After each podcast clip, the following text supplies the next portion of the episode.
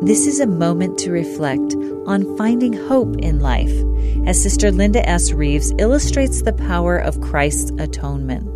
During our mission, I once accompanied my husband when he went to, an interview, to interview a man for baptism. While my husband conducted the interview, I waited outside with the sister missionaries who had taught this man. When the interview was finished, my husband informed the missionaries that the man would be able to be baptized. This dear man wept and wept as he explained that he had been certain that the serious sins he had committed in his life would prevent him from being able to be baptized. I have seldom witnessed the joy and happiness of someone coming out of the darkness and into the light equal to what I witnessed that day. Elder D. Todd Christofferson testified, quote, with faith in our merciful Redeemer and his power, potential despair turns to hope. One's very heart and desires change, and the once appealing sin becomes increasingly abhorrent.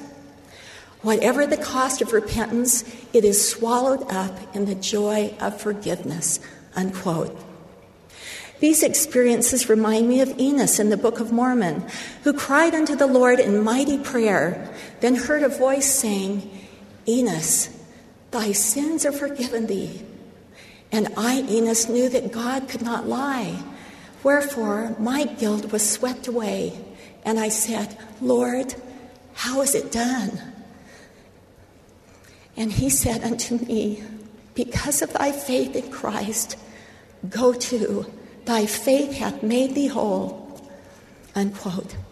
In a past general conference, Elder Jeffrey R. Holland declared, However late you think you are, however many chances you think you have missed, however many mistakes you feel you have made, or however far from home and family and God you feel you have traveled, I testify that you have not traveled beyond the reach of divine love.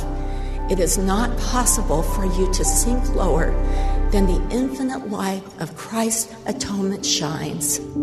That was an excerpt from Sister Linda S. Reeves' talk, The Great Plan of Redemption. This is a moment to reflect.